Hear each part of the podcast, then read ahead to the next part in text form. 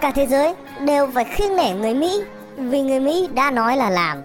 Nhưng người Mỹ lại sợ người Nhật vì người Nhật làm rồi mới nói. Người Nhật lại sợ người Trung Quốc vì người Trung Quốc không nói mà làm.